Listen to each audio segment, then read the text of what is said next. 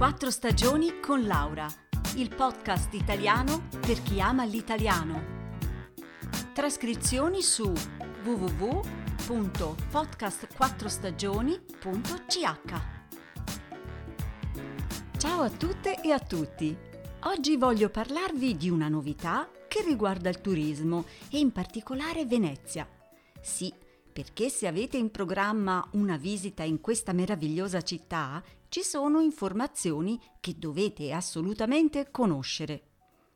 Infatti, in futuro Venezia potrebbe diventare una città a numero chiuso. Mi spiego meglio. Negli ultimi anni la città è stata presa letteralmente d'assalto dai turisti. Poi c'è stata la pandemia e quindi una relativa calma, ma dalla scorsa Pasqua i turisti sono tornati in massa. Pensate, circa 140.000 visitatori in un giorno e quindi si è deciso di correre ai ripari. Il progetto non è nuovo, era già stato pensato alcuni anni fa, ma poi archiviato a causa della pandemia. Dunque, a partire dal 16 gennaio del 2023 chi vorrà andare a Venezia dovrà registrarsi su una app online e pagare un contributo che andrà dai 3 ai 10 euro a seconda dell'affollamento. Quindi chi prenota prima pagherà di meno. Esclusi dal pagamento saranno i bambini sotto i 6 anni, chi è nato o risiede a Venezia e una serie di altre categorie. Un numero chiuso vero e proprio non è ancora stato deciso Infatti sono molte le persone che devono entrare in centro per lavoro, per andare all'università o al comune per fare dei documenti. Inoltre chi prenoterà un pernottamento in un hotel o un bed and breakfast non dovrà pagare nessun ticket.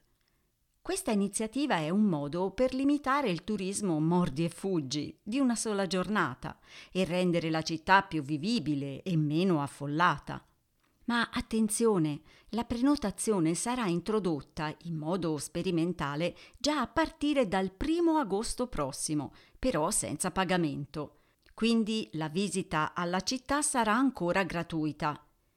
Per chi si registrerà su questa piattaforma online sarà messo a disposizione un codice QR per ottenere sconti sull'entrata ai musei, sul parcheggio, sul biglietto del vaporetto e altre attrazioni turistiche.